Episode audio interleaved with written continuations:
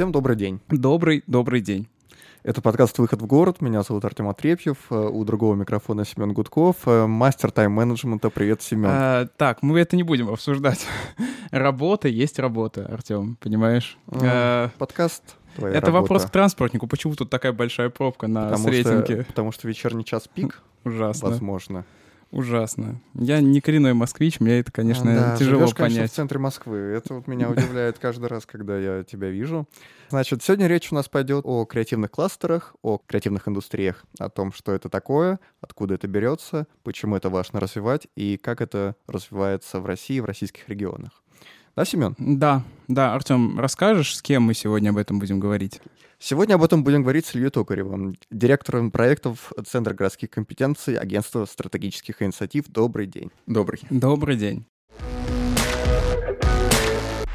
Ну, давайте начнем с какой-то прям вот самой основы. Мы всегда начинаем с, э, с таких базовых вещей. Что такое креативный кластер? Вот потому что, э, мне кажется, у любого человека есть какой-то там набор представлений, и чаще всего это хипстеры с э, чашками, там, с бокалами кофе, и, ну, не знаю, дизайнеры, архитекторы, вот так ли это? Что, что такое креативная индустрия и что такое э, креативный кластер? Ответить, что такое креативный кластер, можно достаточно, с одной стороны, очень просто, с другой стороны, проще задаться, зачем креативный кластер, то есть какова в нем э, цель преследуемо, да? Mm-hmm. То есть если э, люди хотят просто иметь место для того, чтобы встречаться, обмениваться мнениями, там, э, как-то прокачивать друг друга экспертно или обучать чему-то друг друга, да, и обмениваться, вот, совместно что-то проектировать, какое-то какое будущее свое общее, да, то можно ли назвать это место, в котором они встречаются, креативным кластером, да?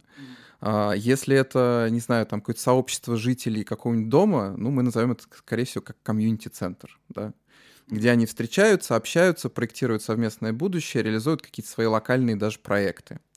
Вот. А, наверное, это не креативный кластер, это все-таки творческое пространство потому что это место просто обменом опытом. Предполагает ли креативный кластер наличие такого пространства? Да, предполагает. А предполагает ли он в себе внутри такого рода механики? Обязательно. Но эти все механики и этот фокус и наличие этого пространства возможны только в том случае, если на его территории этого кластера размещаются субъекты предпринимательства, которые представляют как раз креативную индустрию. Потому что креативная индустрия — это не про а, гуманитарно-спасительную деятельность, это не творчество ради творчества, как все представляют, например, когда некоторые считают, что креативная индустрия — это, не знаю, там вот есть кружок вышивания на пяльцах, да, вот они замечательно делают какие-то вещи, да, это все очень красиво, или художники художники ходят на пленеры, да, то есть нет, ребят, если вы делаете из этого бизнес как художник, да, то вы креатив, представитель креативной индустрии.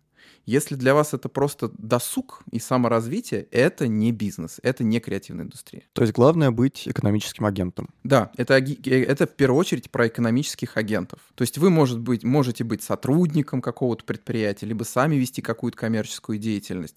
Но для вас это способ извлечения прибыли за счет того, что вы а, реализуете какую-то деятельность в рамках вот тех креативных индустрий, которые туда подпадают. Соответственно, креативный кластер — это где такие креативные индустрии встречаются, размещаются, создают какие-то новые продукты и сервисы самостоятельно, либо совместно в каких-то коллаборациях, как-то там перемешиваются и сформируют такое комьюнити. И креативные кластеры — это не просто место, то есть некоторые понимают, что думают, вот мы сейчас, э, значит, возьмем какой-нибудь дом, покрасим все в фиолетовый цвет с черными окошками обязательно. Да, это конечно. Такой must-have. А, напишем сверху еще Creative Loft, коворкинг, ливинг, там что-нибудь еще, какой-нибудь англи- англицизмы туда приклеим, да, все это подсветим неоном, поставим арендную ставку, не знаю, там, там 5000 рублей за квадратный метр. Блин, мне уже нравится. Там, э, то, там сядут какие-то люди, мы все это назовем креативный кластер. Даже если эти люди представители креативных индустрий, все равно это не делается из этого креативных кластеров. По сути, вы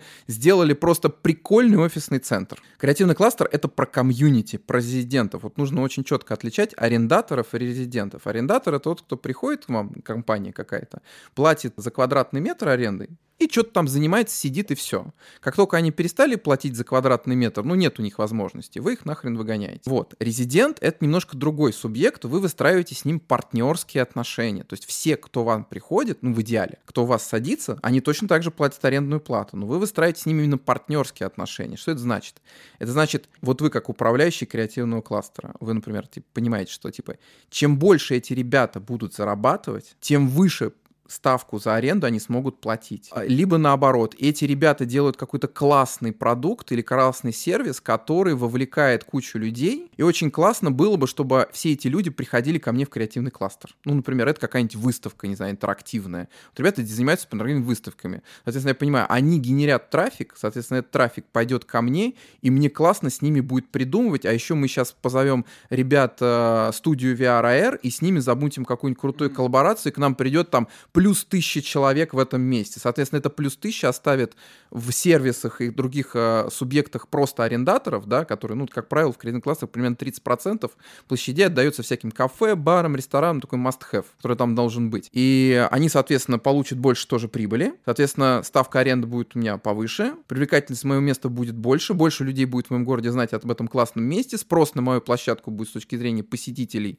и потенциальных арендаторов больше. Ну, короче, вот это такая, это такая э, Синергия. Да, такой механизм, который ты запускаешь, и он в какой-то момент становится таким обвальным. У меня почему-то образ такой э, почему-то пришел, что это как ты вот с друзьями э, коммуналку в какой-нибудь Питере арендуешь, там на 5 из 5-6 комнат, и, э, естественно, ты стараешься подобрать человека там близкого тебе по духу, который может и внести общий вклад в какой-то да. там в, у тебя да. на, на общей территории, и чтобы с которым комфортно, и потусить, Да, это история про общие ценности. И да. это вот именно сообщество, но людей объединенных все-таки коммерческой какой-то Да, истории. у них в первую очередь, ну, то угу. есть это не в первую очередь, то есть дальше все эти коллаборации, вот с окружением себя на, на общих ценностных основаниях, как любое сообщество строится. Сообщество строится всегда вокруг общей ценности или группы ценностей. Если, эти, если нет ценностей, то сообщества не будет. Это все будет искусственный субъект, который очень быстро развалится. И коммерческая выгода и ну, извлечение прибыли, это, ну, как бы это не ценность, на самом деле, это одна из целей. Но ценность в креативных индустриях, на самом деле, очень важная ценность. Это возможность очень быстрого а, обмена информацией, да,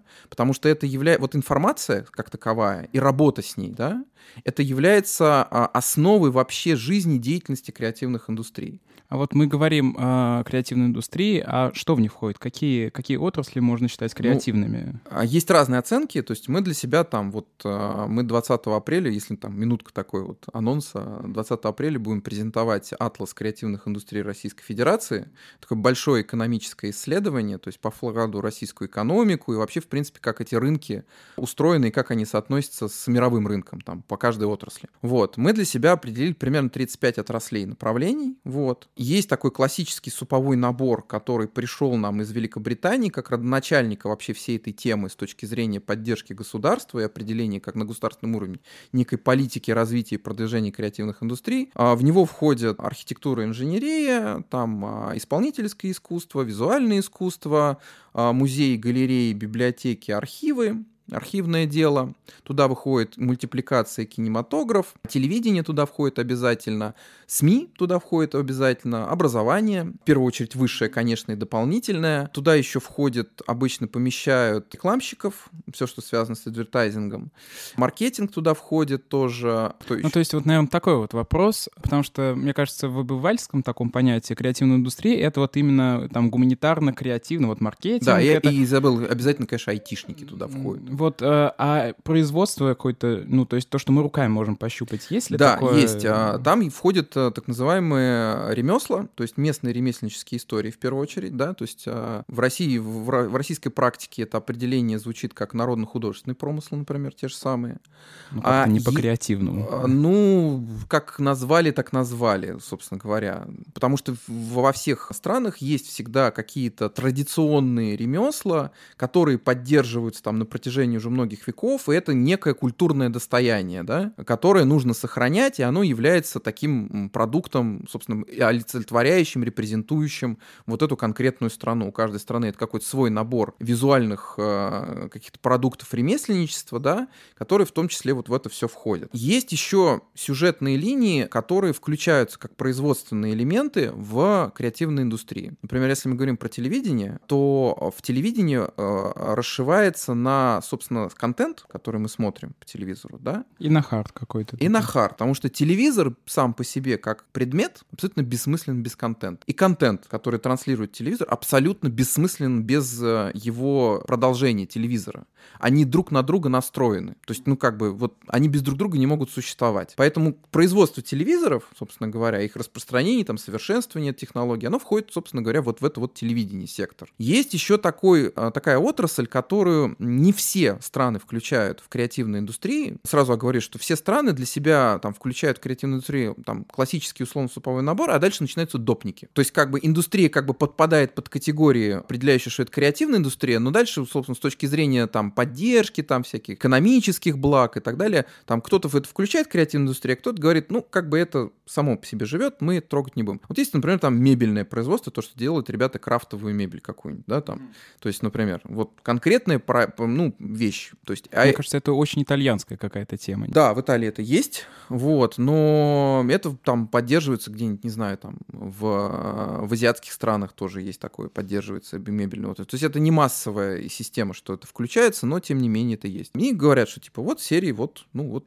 там мебель, мебельщиков мы поддерживаем, собственно говоря. Есть истории, где а, некоторый ряд стран а, поддерж... включают спорт в креативную вот индустрию, индустрия. но надо сразу понять, спорт имеется в виду не типа футбольную команду Челси включили а, в креативную индустрию. Спорт как фитнес. Не совсем, но фитнес в том числе туда включается, но э, это имеется в виду именно продукты спортивные, то есть это спортивные технологии, которые применяются в спорте. Это одежда, это снаряжение, это все наши спортивные прибамбасы, пульсометры и т.д. и т.п. Вот все, что улучшает, улучшает и совершенствует наши спортивные достижения и способствует улучшению нашего здоровья, да, там. Потому что мы видим, что спортивная форма постоянно эволюционирует, дорабатывается. Это вообще сегодняшний день современная спортивная форма даже на бытовом уровне, это на самом деле в определенном смысле это произведение инженерного искусства. Ну да, высокотехнологичные Да, штуки. высокотехнологичные штуки, которые постоянно совершенствуются. Вот. И ряд стран включает спорт в эту историю. Зависит от того, Э, как вы посмотрите. То есть теоретически очень многие отрасли можно рассмотреть как креативные в зависимости от того, вот от... Э, да, но есть очень главный момент, который... То есть есть там порядка семи там э, критериев, по которым можно относить ту или иную область к креативной индустрии, да, но условно есть простая формула, которой можно примерно прикинуть, если вы сталкиваетесь с чем-то, да, и уходить прикинуть. Вот это креативная индустрия может быть потенциальной или не креативная. В основе этой креативной индустрии должно быть интеллектуальная собственность, интеллектуальное право и вообще продукт интеллектуальной мысли. Если это чисто технологическое производство, штамповка чего-либо, это не креативная индустрия. Вот именно, то есть там может содержаться доля какая-то креативной индустрии, ну, условно говоря, есть АвтоВАЗ, Отдел, который, да, который, который делает там машины, да, но это все-таки сектор производства автомобилей, да, там автомобильстроения. По факту там внутри АвтоВАЗа есть маленький отдел, где сидят дизайнеры, которые занимаются кузовами, плюс есть маленький маркетинговый отдел, ну и так далее. То есть это включение туда. Но в массе, в общей большой экономике, это все-таки производство автомобилей. А есть вот, условно говоря, такие чистоганные креативные индустрии. Ну, то есть телевидение, условно говоря, это прямо пример чистоганной креативной индустрии. И формула вот эта звучит примерно так, что вашим как-то ресурсом произвести что-то, у вас есть там ресурс плюс инструмент, то есть инструмент плюс ресурс, которым вы обрабатываете что-то, получается какой-то новый продукт. Вот ресурсом является информация, инструментом, которым вы работаете с этой информацией, являются ваши знания и опыт конечным продуктом у вас является условно инновация. То есть это новое знание, новая информация или новый какой-то продукт или сервис. Это главное, что есть информация плюс ваши знания рождают либо новое знание, либо новую информацию. То есть это постоянно циркулирующая такая история бесконечная. А дальше это все расшивается на кучу разных субпонятий, потому что... Ну да, я думаю, что там на самом деле дробиться это да, все да. довольно потому сильно. что дальше начинается все, все люди начинают называть разное, потому что само понятие креативности креативная индустрия — это понятие, которое впитало в себя кучу других понятий, существовавших ранее. То есть вот, например, там в 60-е, 70-е годы, там, может быть, даже раньше появилось такое понятие экономика знаний. Вот только хотели поговорить, вот, наверное, да. о том, как а, откуда а, а, еще, а, еще, а, еще, а, еще, а еще было там параллельно существовало такое понятие, как экономика впечатлений, да? Вот креативная индустрия, по сути, объединяет все эти понятия, вот. Э, то есть в креативную экономику. То есть потому что там экономика знаний — это чисто работа с информацией, то есть это, это чисто такой неокр, там из серии там научное знание, там, не знаю, это новые открытия, инновации и так далее, и так далее. Как это все двигает, собственно говоря, как это увеличивает конкурентоспособность. Экономика впечатлений, понятно, это все про развлечения, про там туризм, еще про что-то, еще про что. Спорт — это тоже, на самом деле, экономика впечатлений. То есть мы ну, приходим да. на спортивную арену ради впечатления, да, то есть то, что продает. Соответственно, дальше есть всяческие обвесы в виде той же самой рекламы, маркетинга, это все про экономику впечатлений. Вот. Но, это все, но это все работает только благодаря работе интеллекта. То есть это не машина. Ну, понятно. То есть в, каждый... в основе не копирование, а интеллектуальная собственность. Да, это постоянное и... переизобретение, ага. переосмысление, переупаковка и так далее, и так далее. Есть какое-то понимание, какую долю в общей экономике, в экономике отдельных стран или, может быть, городов занимает вот сейчас креативная индустрия? Ну, вот мы считали, собственно говоря, в прошлом году, то есть мы в Атласе, собственно, это показываем, что в России, например, по нашей оценке, оценке оси, доля креативной индустрии, не экономики. Креативная экономика на нечто большее, чем креативная индустрия. Это креативная индустрия — это составная часть креативной экономики. Я там отдельно там сейчас скажу. Креативная индустрия занимает примерно 4,98% от ВВП России. А если вот по миру в среднем сравнить, есть какое-то понимание, ну, много это или мало? А, ну, по миру, там, в развивающихся странах, то есть типа как России, условно говоря, а, доля колеблется а, от там 2% до процентов 6 может колебаться. То есть мы, в ну, принципе, окей. в норме. А в развитых? В развитых странах доля может колебаться от э, там, 4% до 8%. Даже в некоторых случаях 10% достигает. То есть э, все равно мы получаем, что, конечно, это э, креативные, креативные индустрии, они не, пока не являются доминирующими. И могут ли они вообще стать как, когда доминирующими? А, когда-то, ну, когда... есть разного рода такие футуристические прогнозы, условно говоря, что в далеком-далеком будущем, в далекой-далекой далекой галактике. Да, достаточно. Вот, да, то есть когда все максимально процессы, которым сейчас люди заняты на каких-то производствах, будут роботизированы, да, и э, будет огромная масса человеческого ресурса, который просто не занято будет в секторе э, что-то делать руками, да, то есть мы уже сейчас это видим, например, в сельском Даже не то, что, наверное, э, не то, что делать руками, а именно такого штамповочного типового, да, да, да, да, типового да, производства. Да, типового производства, uh-huh. то есть где нужно там сборочно какие-то истории, отверточная сборка или вообще, в принципе, работать именно вот, э, то есть мы даже видим, это лучше всего видно, например, сельского хозяйства. Там сто лет назад там почти все были заняты люди так или иначе в сельском хозяйстве хозяйстве, да, там, то есть это было масса, массовая история. Сейчас для того, чтобы там а, работать сельхозагропредприятию, ему нужно людей там не очень большое количество. Все остальное максимально автоматизировано, есть современные там технологии, даже вот уже, в, даже есть уже там агрофермы городские, то есть в Москве, например, на Варшавском шоссе стоит огромная агроферма, которая выращивает зелень, растительность в автоматическом режиме в огромных э, цехах и поставляют ее на рынок Москвы. Это даже не где-то там в каких-то полях ага. происходит. То есть это да, и на этом производстве, производстве там занято, условно, не знаю, я не знаю, сколько занято там, но там я не думаю, что там больше там 150 человек занято во все это. Это включая уборщицы и охранника. И а, понятно, что эта автоматизация будет все выше и выше. Мы уже видим, что все говорят о том, что следующие там профи... Э, все говорят о профессиях, которые в ближайшие 10-15 лет исчезнут, потому что они будут автоматизированы. Это там условные бухгалтера, водители, там э, дальнобойщики. То есть, ну, как бы это автоматизация. Соответственно, там вот эти высвободившиеся профессии, им нужно куда-то деваться.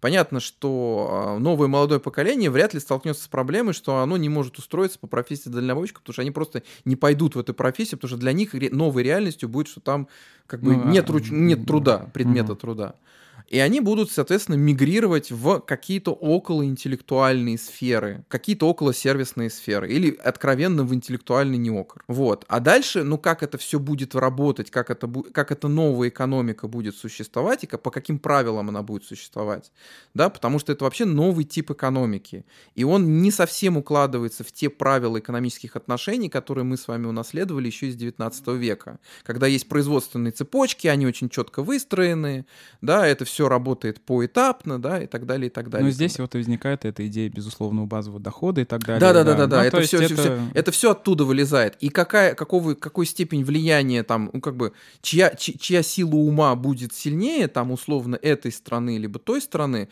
вот за это сейчас, в общем, идет, начинается вот борьба, по сути.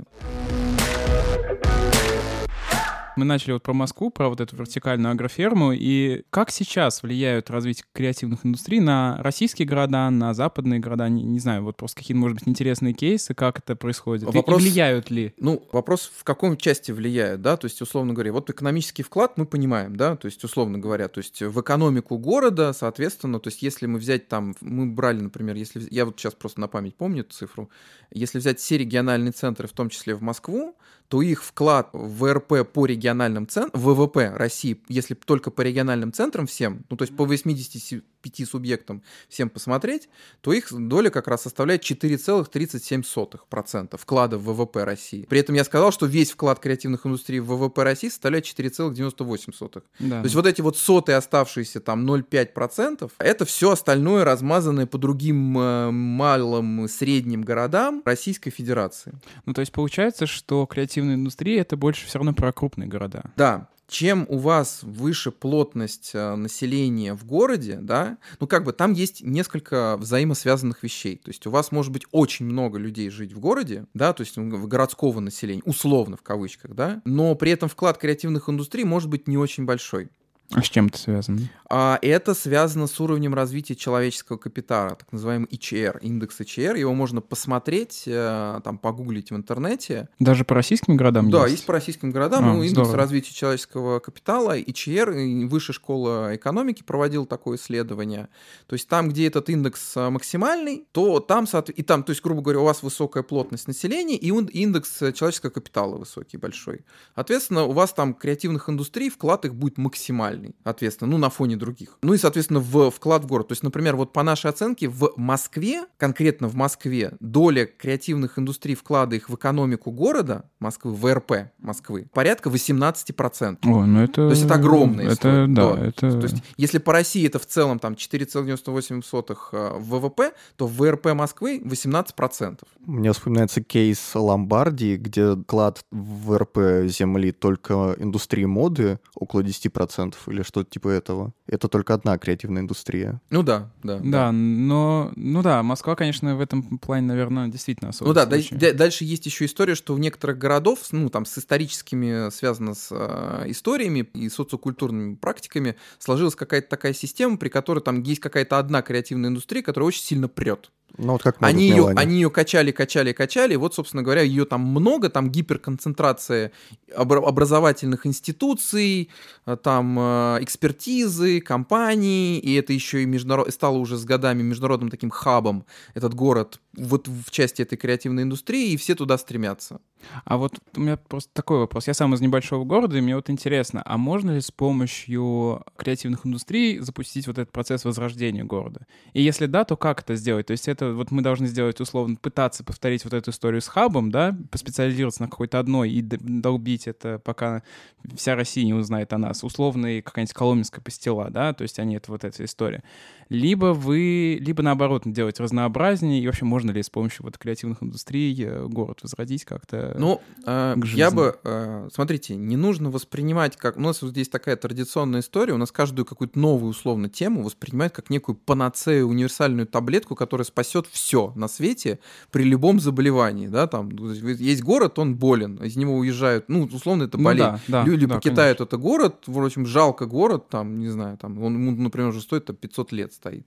Люди постепенно из него текают. Ну, неважно, даже если он 50 лет существует. Потому что там нет для них занятости, нет приложений места труда, они не знают, что с этим делать. Для них это, это все начинает... Это ис- история про теорию разбитых окон, то есть это все масштабируется, и там молодежь не хочет этим заниматься, для них этот город уже сам по себе не ценность, для них ценность самореализация. Самореализация в этом городе не могут. Люди переезжают там в региональный центр, либо там в Москву, либо дальше еще в более крупные мегаполисы мира, и там они видят кучу моря возможностей, и, соответственно, ну все, ты там, если ты там закрепился, ты там и остаешься, как правило. Очень небольшая доля людей отучившись, поработав, получив какой-то фидбэк от жизни, возвращаются в регионы обратно и там себе строят свою собственную карьеру. Правда, все кейсы практически людей, которые чего-то добились, там, условно, в Москве, там, в Петербурге, и потом вернулись к себе в регион и на международной практике, они все кейсы про то, что, условно говоря, вот здесь я в Москве один из просто множества топовых специалистов, но а один там из множества. я лучший. А там я буду просто лучшим, я займу весь рынок. Но это вот классическая дилемма. Да. Лучший, господи, как там это? Лучший среди худших или худший среди лучших? Нет, Вот. нет, нет, эта история не про то, что ты лучший среди худших, да, это история про то, что ты здесь, ну, ты как бы здесь в Москве сви- гиперконкуренция среди людей, там, условно говоря, там есть, есть э, архитектурный рынок, не знаю, какой-нибудь.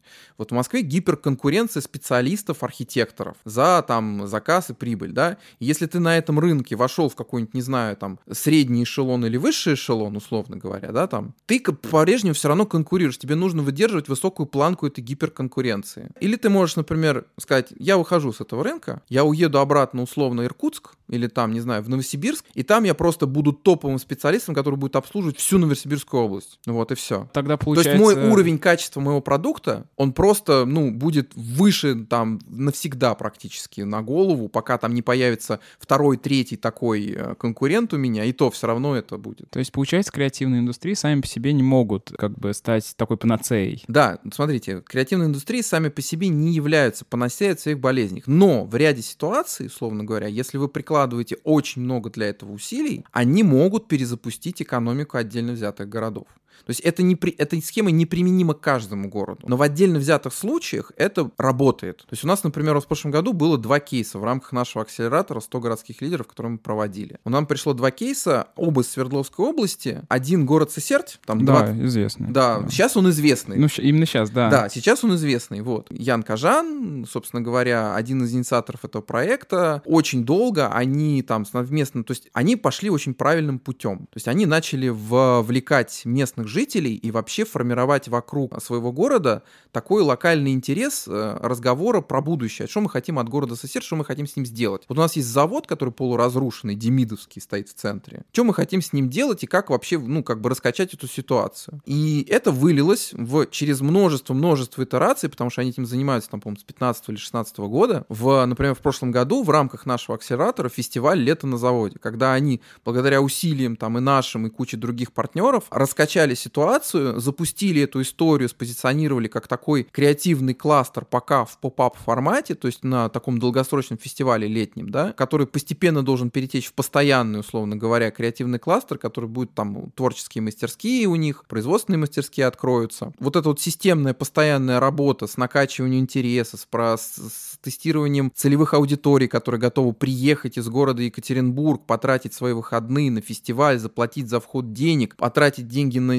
территории, на там, отсмотр этого контента, участие в каких-то образовательных практиках. Ну, то есть это работа. И действительно у них там за весь фестиваль прошло через этот фестиваль там 20 тысяч человек, практически ну, сопоставимое население целому городу. И город начал верить в эту историю и стал потихоньку в эту подключаться и жители, соответственно, да. Есть другой кейс, Черноисточинск. Это даже не город, это поселок под Нижним Тагилом. То есть, когда они к нам пришли, мы сказали, ну окей, мы вас возьмем, но мы сами не очень верим в эту историю. Там тоже Демидовский завод, чуть поменьше, чем в Сесерте. Ну, это, конечно, э, уральская Но, история. но есть, ребята, ну, то есть дело не в камнях, в которые вы заходите. Это может быть бывшая школа, какой-нибудь старый ДК. Э, Таких примеров по России прорва, на самом деле, на сегодняшний день. Просто это вопрос упорства, веры и формирования вот этого ценностного комьюнити, которое готово играть в долгую. То есть эта история, все креативные кластеры, вы приходите и говорите, ребят, мы готовы заниматься этой темой 5 и более лет. Ну, в России, конечно, найти Да, таких есть, услов- активистов еще Ну, нужно. На самом деле их достаточно много людей, которые готовы играть в долгую. Просто есть, условно говоря,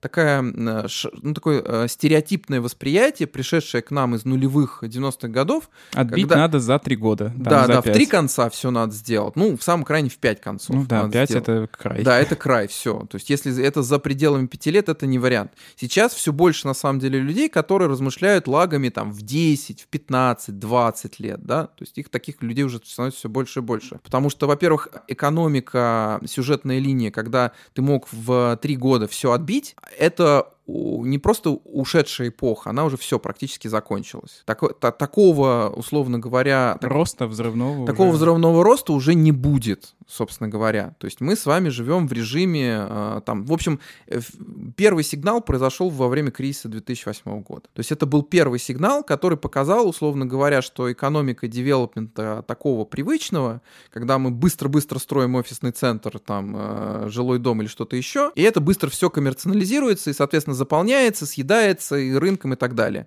2008 год четко обозначил всем девелоперам, что надо менять какую-то там свою... Девелоперам в широком смысле, не только тем, кто строит жилье, а вообще, в принципе, те, кто занимается развитием территорий, земли и так далее, что надо как-то менять свою, свой подход и логику. И, собственно, вот практически все креативные кластеры, которые мы сейчас воспринимаем как классические примеры, типа флаконов, артплеев, там, винзаводов. Если вы посмотрите на их историографию, вы увидите, что все они появились практически в один момент, там, в режиме двух-трех лет. Это вот 2007-2009 год. Флакон вообще родился из кризиса 2008 года.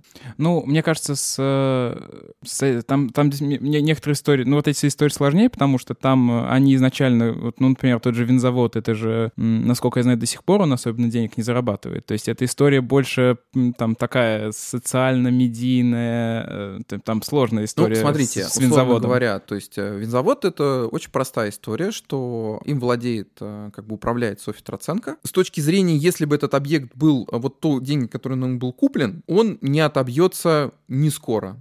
То есть это деньги, обращенные там в десятилетие с точки зрения как инвестиций в покупку и приведение в порядок этого объекта недвижимости. С точки зрения операционки, ну, то есть операционных затрат, то есть э, те деньги, которые винзавод зарабатывает и тратит там на свое какое-то развитие, продвижение, он нормально существует, он там в плюсике живет. С этой точки зрения он норм. То есть это не дотационный объект, который постоянно сжирает деньги и как бы он живет вот там. Вот. С точки зрения там артплея, ну это вообще просто коммерческая история. Ну да, это... Флакон это тоже коммерческая история там. Та же самая фабрика в целом тоже, э, в целом коммерческий объект. ЦТИ фабрика. Смотрите, э, мы очень много говорим про фабрики и заводы. Возникает такое ощущение, что создание креативных кластеров — это неплохой такой инструмент ревитализации промзон да. бывших.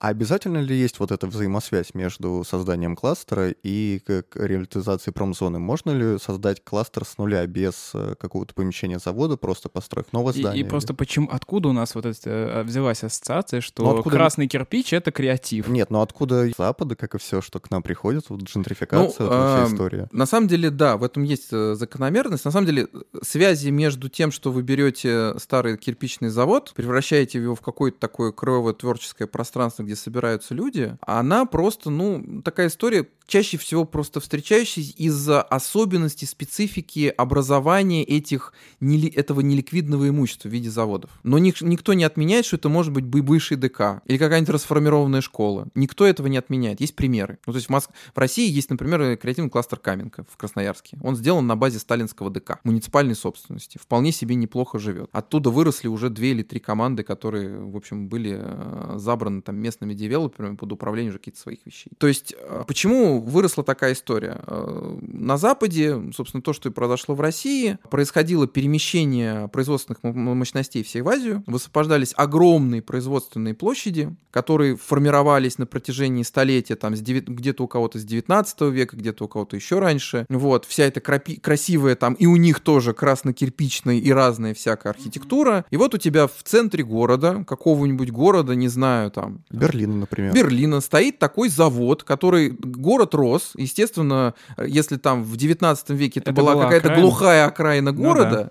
то сейчас это центр города практически уже рядом метро, там все дела. И у тебя в центре города стоит такая вот халабуда огромная, занимающая сотни, там, десятки гектар, сотни тысяч квадратных метров. Все красиво. А что с этим делать? Там есть собственник какой-то, бывшее предприятие, либо это в муниципальную собственность. Ну, что с этим делать? Ну, то есть, по сути, какой-то взаимосвязи нету. Так, так это просто, просто это, это пространственное. Это про... да, то есть, и дальше просто была очень простая механика. Это неликвидное имущество, которое не нужно людям, профессиональным компаниям, которые офисные занимаются занимают здания, да, то есть, например, там как крупная компания, там, Панам, например, а, авиакомпания. Им нужно тысячи квадратных метров там офисной недвижимости. Для них это, ну, какая-то странная недвижимость, где, в общем, как-то странно сидеть, там все как-то обшарпано, в общем, Ну, не уважать себя. Да, не уважать себя как-то. Ну, приличные люди в таком... То есть стеклянное здание, да, это вот наше. Соответственно, кто это может забрать? Но это начинали забирать под себя разного рода творческие студии, мастерские, ремесленники.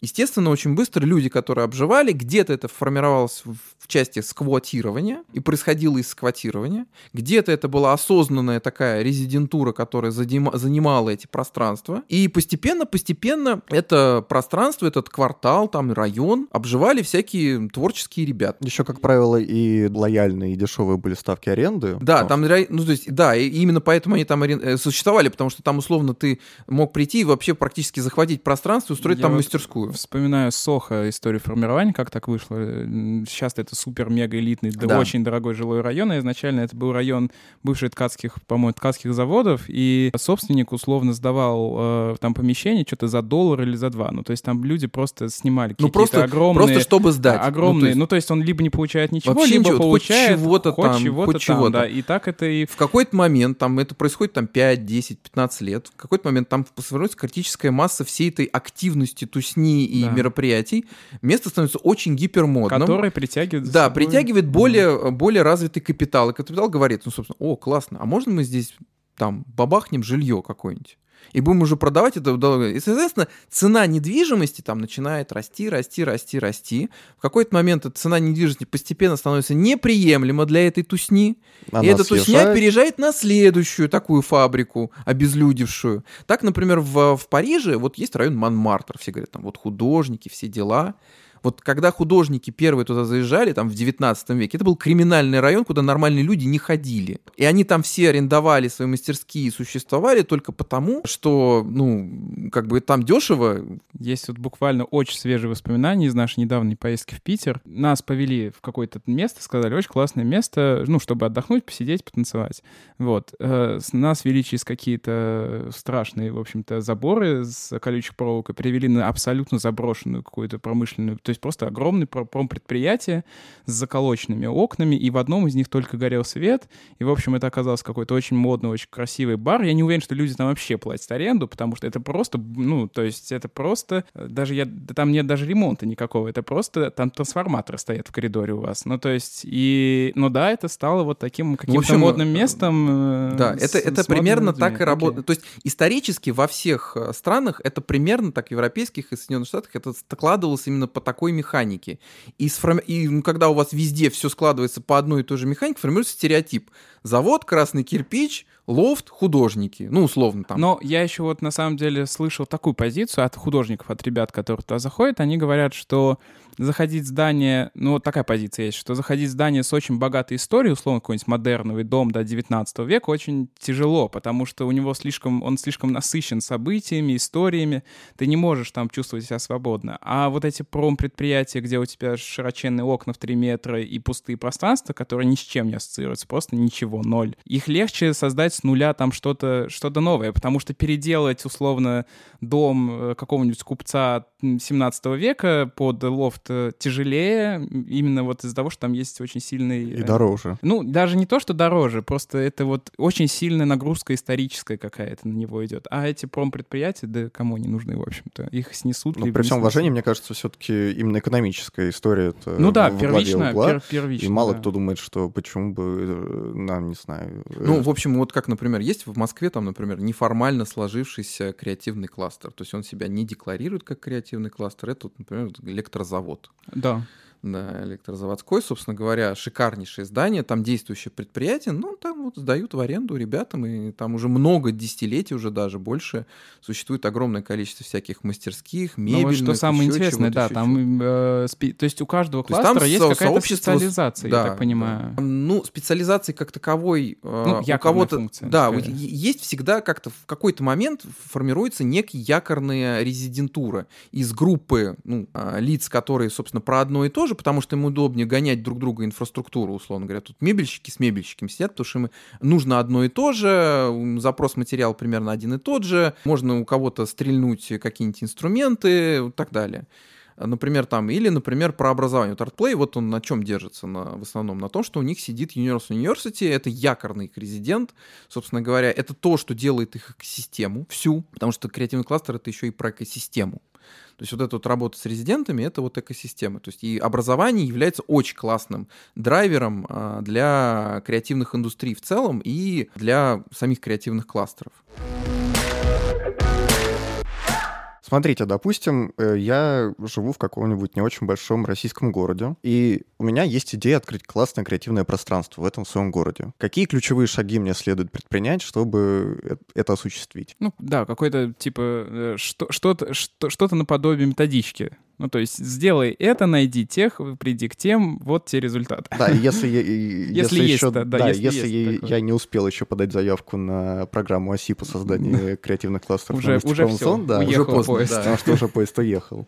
Вот что мне делать? Можно, если ваш город находится в том регионе из 10, которых мы отобрали с угу. партнерами. А да? какие? Можете озвучить? А, 3 апреля у нас прошла публичная защита. Из 21 региона, которые на нее вышли, мы выбрали 10. Это Новгородская область, это Республика Удмуртия, это Рязанская область, это Самарская область. Так, вот. У нас ни одного выпуска нет без моей любимой Самары. Есть Самарская область. Да, вот. А, есть Свердловская область, есть э, Тюменская область, э, Хмао есть, Иркутская область, Новосибирская область есть. Так что а, если, еще и Ульяновская, да. Если кто-то есть из этих областей, вы можете, я так понимаю, написать команде. Да, местной. вы можете присоединиться к команде и включиться в их э, дружный коллектив, потому что мы будем, собственно говоря, вот на этих как раз выходных в Екатеринбурге встречаться с этими командами. У нас будет первая с ними очная сессия проектная, в рамках которой мы будем с ними как раз выбирать уже конкретные три, как минимум, площадки в каждом регионе, с которыми они будут заниматься в течение следующих шести месяцев. В нашем сопровождении мы надеемся, что у них все получится, они их активируют, а, понятно, что за 6-7 месяцев создать полноценный креативный кластер невозможно. Ну, можно дать но, толчок. А, да, но это самый главный такой пинок под зад и возможность, а, собственно говоря, не совершить тех множества ошибок, через которые прошли и обожглись все создатели креативных кластеров, в том числе и тех, которые на сегодняшний день на слуху. Да, то есть э, под, э, то, собственно, у нас в партнерстве есть э, ассоциация креативных кластеров, есть все те люди, которые создавали креативные кластеры, и они расскажут и будут делиться этим опытом. И, собственно, ну, то есть люди за год, по сути, сэкономят свой пятилетний проб и ошибок. Их задача будет сейчас скорее тестировать свою целевую аудиторию какими-то очень маленькими пробными шагами, нащупать эту целевую аудиторию посетителей, резидентов, начать с ними работать, вовлекать и проявлять вот эту вот эту сущность, эту территорию на карте региона, на карте города, чтобы, ну, как все знали об этом, какая сосерти, какая лето на заводе. Ага, а ну вот если все, ты не успел, и ты, твоего, твоего региона нету, вот э, какой, какой ну, с чего пункт, начать? Пункт первый. У нас есть а, такое руководство, которое мы написали вместе с Флаконом пару лет назад. А, руководство по созданию креативных кластеров сносить нельзя ревитализировать. Там, запятую поставь там, где хочется. Там, в принципе, опринц, описана механика, как работать э, с объектом недвижимости, который вы хот- захотели приспособить под креативный кластер. То есть сначала надо все-таки выбрать объект. Начать все-таки лучше надо с команды. То есть, смотрите, вы в одиночку никогда не достигнете желаемого результата. А креативный кластер — это про комьюнити. Чем шире и обширнее ваше комьюнити, тем лучше. Вот, например, вот как мы выстраивали сейчас марафон по отбору команд. Мы специально сделали так, что к нам заявляется не команда, уже конечная, с каким-то конкретным проектом, а мы просто говорим, заявки может подавать кто угодно вообще. В индивиду... Причем заявка подается в индивидуальном порядке. То есть ты не можешь заяв... подать заявку за команду, ты подаешь от себя ее. И то есть если у вас команда, каждый регистрируется сам. Дальше на каком-то этапе марафона мы формировали такие региональные чаты, в которых запускали туда всех зарегистрировавшихся от этого конкретного региона. А там, понятно, были люди, которые команды пришли, и люди, которые пришли самостоятельно. И теперь, ребята, давайте-ка вы вместе начинаете договариваться, знакомиться и выполнять совместно эти задания наши по подготовке этой вашей общей заявки для прохождения в наш нашу программу. Ну, то есть первый этап, по сути, это сформировать команду. Да, вам нужно не просто команду сформировать, вам нужно сформировать комьюнити. Чем больше людей угу. будет туда втащено, вы с большим числом людей познакомитесь даже не на уровне своего города, а лучше всего на уровне региона, потому что если вы создаете креативный кластер, у вас очень быстро встанет вопрос, чем его наполнять, какими резидентами, что надо делать. Лучше всего озаботиться о том, а что у вас происходит в регионе, какие есть ребята, которые делают ивенты, а какие ребята, которые в чем-то нуждаются, какие есть ремесленники, а в чем они нуждаются, да, какой у них запрос, как у бизнеса, да, как вы можете ответить на вопрос. И вот когда вы все эти, ну, как бы первичную информацию собрали, кто у вас существует сейчас в регионе, в чем они нуждаются, тогда вы можете, условно говоря, сесть и сказать, так, у нас в городе, там, или в регионе, не знаю, как вы хотите, условно, есть там завод, пароход, там еще чего-то, еще чего-то, есть какая-то недвижимость, да, там, к вопросу, где может быть еще креативный есть, класс. А второй этап — это попытаться найти место, да? Да, второй уже этап попытаться, ну, то есть если у вас нет, пред, изначально не было такой ситуации, что вы уже с кем-то договорились, или, или как-то так вам посчастливилось стать обладателем вот этого замечательного здания, завод завода или завода парохода. Про пароход, кстати, тут там флакон, например, несколько лет назад у них существовал корабль Брюсов, который был припаркован на набережной, ну, по сути, такой маленький креативный кластер. Почему нет? Вот. Э, Такое тоже может быть. Не одними заводами едины. Ну, Слушайте, это... э, Давай, самые необычные, вот кроме Брюсова, еще какие были варианты креативных кластеров? Ам, Где? Слушайте, я вам так не скажу. Наверное, это надо вспоминать сидеть. Какие еще варианты? Ну вот в школе, вы сказали, были какой-то, или в здании школы? А, ну, в здании школы это скорее больше гипотеза, потому Ага. что ну, у нас есть среди там заявок такие предложения, там есть там расформированная школа. Мгм. Но я просто к чему приводил пример, что, условно говоря, да, там, условно, как выглядит тот объект, в котором вы размещаете, не имеет значения. И чем он был до этого, не так важно. Вопрос, чем вы его наполните. То есть форма не имеет значения. Важно, в креативных кластерах важно содержание. Если содержания нет, то, и, как я сказал, вы можете, ну, как бы размалевать, раскрасить что угодно, но без содержания это не станет креативным кластером. Эта вещь никому не будет нужна. А мы, значит, мы нашли команду, мы Да, определились с местом. рынка, да. провели, Да, э, да, познакомились со всеми, с кем можно только познакомиться. Если у нас нет, мы не счастливые обладатели какой-то недвижимости, да, То, дос- да, мы да, нашли... мы начинаем шерстить э, рынок, город, э, область на предмет того, а что такого ста- простающего, пригодного для того, чтобы туда зайти уже завтра. А что это значит? Это значит, что это здание не с выбитыми окнами, это не история с проломленной крышей, там в Ну, целом не всё- требует больших... э, да, капитальных затрат. То есть, условно говоря, если вы хотите, вот у вас есть красивые руины в центре города, бывшая барская усадьба, и у вас подгорает ее восстановить, это, это благородное начинание, но знаете, вы положите на это огромное количество ресурсов, времени и жизни.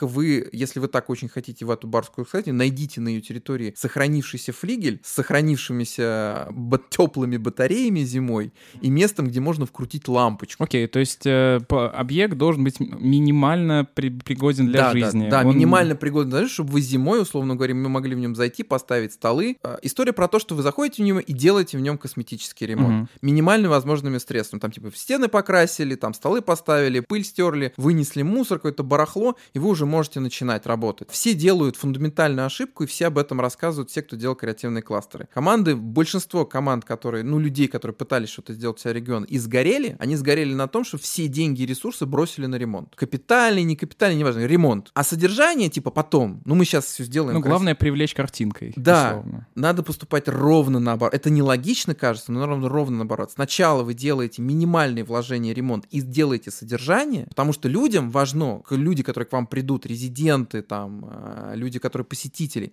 они придут на содержание. А вот то, не знаю, там, у вас э, окно мытое или не очень мытое, это вторично. Мне кажется, как раз это очень логично. То есть сначала запустить экономическую активность, чтобы к тебе приходили деньги. Да, хоть какие-то, деньги, хоть да. какие-то, хоть какие-то. То есть ваша задача нач- начать, говоря, вы- ваша задача сначала себе обеспечить, условно говоря, благодаря своей вашей бурной кипучей деятельности, как минимум тот факт, что вы не умрете с голоду, делая это все, то есть обеспечить себе какие-то минимальные зарплаты и возможность постепенно-постепенно подкапливать деньги, привлекать внимание аудитории площ- к этой площадке, проводить мероприятия и подкапливать деньги на еще кусочек ремонта, еще кусочек Ну вот ремонта, здесь, еще кусочек здесь мы ремонта. вспоминаем, собственно, вот э, слова ваши, что это игра в долгую. То есть, Это игра э, в долгую, да. Понятно, что по пути, постепенно расширяясь, раскачиваясь, вы сможете там уже обращаться за какими-то грантами, За инвестициями. з- да, инвестициями, Мгм. да, но инвестиции всегда приходят под команду. То есть больше, почему вот, например, все говорят, вот у нас, в зав- ну, как все говорят, вот у нас город, у нас там 200 тысяч человек живет, ну, большой город на самом деле. У нас красивый завод, все, там, 19 век. Почему к нам не идут инвесторы? Такое же красивое место, шикарное, никто не инвестор. Инвестор идет под понимание, что это место не... Ну, то есть, как бы любой инвестор, который... Вот представьте себе, у вас есть в кармане там миллион рублей. Ну, конечно. Его хочется хотя бы, ну, чуть-чуть То есть вы наварить. должны понимать, что, условно говоря, вы, отдав этот миллион рублей в эти булыжники, через 5-6 лет вернете себе 2 миллиона рублей. А просто красивое здание — это не гарантия. Но это не инвестиция, это больше социальная ответственность какая-то, но это Ну, не инвестиция, да. Нельзя же помогать, нево- невозможно на КСО спасти всех. Ну да, да. У всех все Я- разные предпри- приоритеты. Вот. То есть все инвесторы хотят видеть, э, а вот это вот, э, то, что это не будет брошено, это будет капитализироваться и повышаться в стоимости дальше, может показать только команда, которая вкладывает в эти деньги. Она говорит, мы уже вложили в, эти- в это вот столько сил, столько средств, средств, у нас столько резидентов, вот это все выглядит вот так вот обшарпано, но будем продолжать. Вот наша динамика экономическая. Ну, это условно как про венчур. Дайте нам следующий миллион рублей, мы сделаем лучше, и вы заработаете с нами больше. А какой минимальный вообще объем средств требуется для самого начального этапа запуска креативного кластера? Порядок хотя бы цифр. Мы все время там разговаривали, на самом деле, для начала, для старта, зависит все состояние помещения, в которое вы ходите, да? Ну, давайте мы вот, как мы говорим, что у нас есть минимально пригодные окна целые, есть даже Да, есть батареи, отопление, все, там есть, даже какое-то розетки, отопление, все, да. все, есть, просто все обшарпанное, все пыльное. такое, да, да. условно, ну, не знаю, 5 гектар. Смотрите, сразу наплевать на 5 гектар, Ага. вы берете из этого заводика домик или что-то еще, Ага. первые там 500, максимум 1000 квадратных метров. Все остальное, что у вас есть, вы не берете и не работаете с этим. Это, это та же история про вкладывание в ремонт. Все говорят, О, какое большое здание. Ребят, вы его не прож... Это слон, которого невозможно съесть, проглотить. Вы берете самые вкусные, самые а, с точки зрения входа с улицы и удобные для посетителей первую 1500 квадратных метров и работаете строго с ними. Все остальное на клюшку. И, ну, там есть, если кто-то интересуется, вот открыли, показали, вот у нас есть такие пространства, вы можете их взять себе в аренду. Ваша главная задача вот работать с этим. Но главное не распыляться. Не распыляться. Надо фокусироваться очень четко на очень маленькой задаче. Это серии, как, знаете, вот все говорят, вот, вот учебник по высшей математике. Все такие, блин, там три тома и ничего не понятно. Ребят, давайте начните с э, учебника по арифметике, а дальше будем разбираться со всем остальным. Поэтому начинайте с малого, начинайте с минимальных средств. Вопрос, сколько стоит взять в аренду, не знаю, там, в прокат или у кого-то есть проектор и экран? Понятно. Сколько стоит устроить ночь кино? А, А, да. Сколько стоит договориться с ребятами, которые торгуют кофе, и сказать, что типа, ребят, мы устраиваем ночь кино, можете ли вы у себя у нас встать на точке, кофе Point, у нас уже на таймпэде зарегистрировалось 300 человек, ну, из них, скорее всего, придет там 150, ну, типа из серии. Ну, вот, вот это маленькая начальная экономика, такой MVP, кот- то есть многочисленными подобными MVP вы будете тестировать свою аудиторию, привлекать внимание к своей площадке и заодно налаживать вот эти все будущие ваши связи, которые вот эта маленькая кофейня мобильная через год может превратиться в постоянную. Ну, то есть в теории, в идеальном мире, можно вообще только одной арендой обойтись, а все остальное придет на респекте. Да, то есть очень многие вещи, а, то есть там тоже лето на заводе, почему оно сложилось, там две трети, наверное, средств это партнерка. То есть типа мы вас вкладываемся, потому что мы вас верим. Пришли люди, жители города, помогли что-то строить, волонтерской очень сильно, очень много. Ага. То есть это вера есть людей в теоретически это общее дело. Большой бюджет не нужен. Не чтобы- нужен, да. Это, это большое заблуждение, что нам нужно... Дайте нам 100 миллионов и 10 лет, и не трогайте нас. Это сразу история про то, что э, это будет все неэффективно и не закончится ничем. Не нужно думать, что это должно быть вообще без денег. То есть не нужно думать, что вы работаете абсолютно бесплатно. Нужно четко стратегировать и планировать. То есть нужно... Вы собрали какую-то команду, и оцените свои ресурсы. Условно, какие у вас ресурсы среди вас всех есть. У меня есть проектор, у меня я могу там стулья подогнать, столы, там еще чего-то, еще чего-то. А для чего нам эти ресурсы? Выстроите четкую программу, что вы хотите делать на этом кластере. Каких резидентов? У вас будет тысяча гипотез, и вам нужно будет протестировать тысячи гипотез минимально возможным э, способом. Условно, всегда задавайте себе такую рамку. У меня есть огромный завод, вечную собственность. Там, не знаю, там сколько угодно миллионов квадратных метров. Но у меня есть 0 рублей, 0 копеек для того, чтобы чего-то там делать. Он в идеальном состоянии, условно говоря. Теперь, как из этого сделать все? Ну, наверное, в завершение можно какие-то просто... Вот такой, такой вот вопрос немножко риторический. Будут ли креативные индустрии в России вот э, great again? Не знаю. Ну, не По- ген. Ну, не просто again, great. просто great. Слушайте, у нас все для этого есть. Э, Мы, например, в рамках анализа отраслей как раз э, объемов рынка э, креативных индустрий, там сравнивая с объемом рынка мирового, э, например, видим, что э, видимую долю в мировом рынке, как бы сколь-нибудь видимую, у нас занимает, э, безусловно, IT. Все, что касается неокра, то есть это научные изобретения, разработки, исследования, вот это все. И, как ни странно, мода. Э, Мода. Ну, кстати, ро- российские дизайнеры это довольно Да. много сейчас. Вот, да. А все остальное, оно занимает какие-то там проценты, доли процентов, но в принципе этого достаточно много у нас. То есть э, про Great Again это вопрос с двух сторон. Это с одной стороны это самоорганизация на низовом уровне э, людей, компаний, м, там, превращение это в какие-то инфраструктурные площадки, либо просто ассоциации, коллаборации. И с другой стороны, это с точки зрения, с позиции регионов и федерации, выработка какой-то единой или такой дифференцированной политики с точки зрения поддержки и развития этих Ну, То есть креативных заинтересованность все-таки на публичной власти должна быть. Это, это не лишнее, как минимум. Ну, как- Это, во-первых, не лишнее. Да, это не лишнее, на Как самом минимум, чтобы не задавили всякими проверками и тонны бюрократии. Да, потому что я думаю, по нынешним нормам, конечно, провести в неотреставрированном заводе лекцию, это еще надо... Да нет, бы- в этом нет ничего такого, на Мгм. самом деле, абсолютно. То есть не, не так страшен черт, как его малюют, на самом деле. То есть, на самом деле, вот, то есть политика, ну, например, в некоторых странах политика, она, например, сфокусирована очень сильно с точки зрения. Например, той же самой Южной Кореи, Ну да. там а- они, они страны, как бы конечно. признают, ну, как бы, да, есть там перечень креативных индустрий.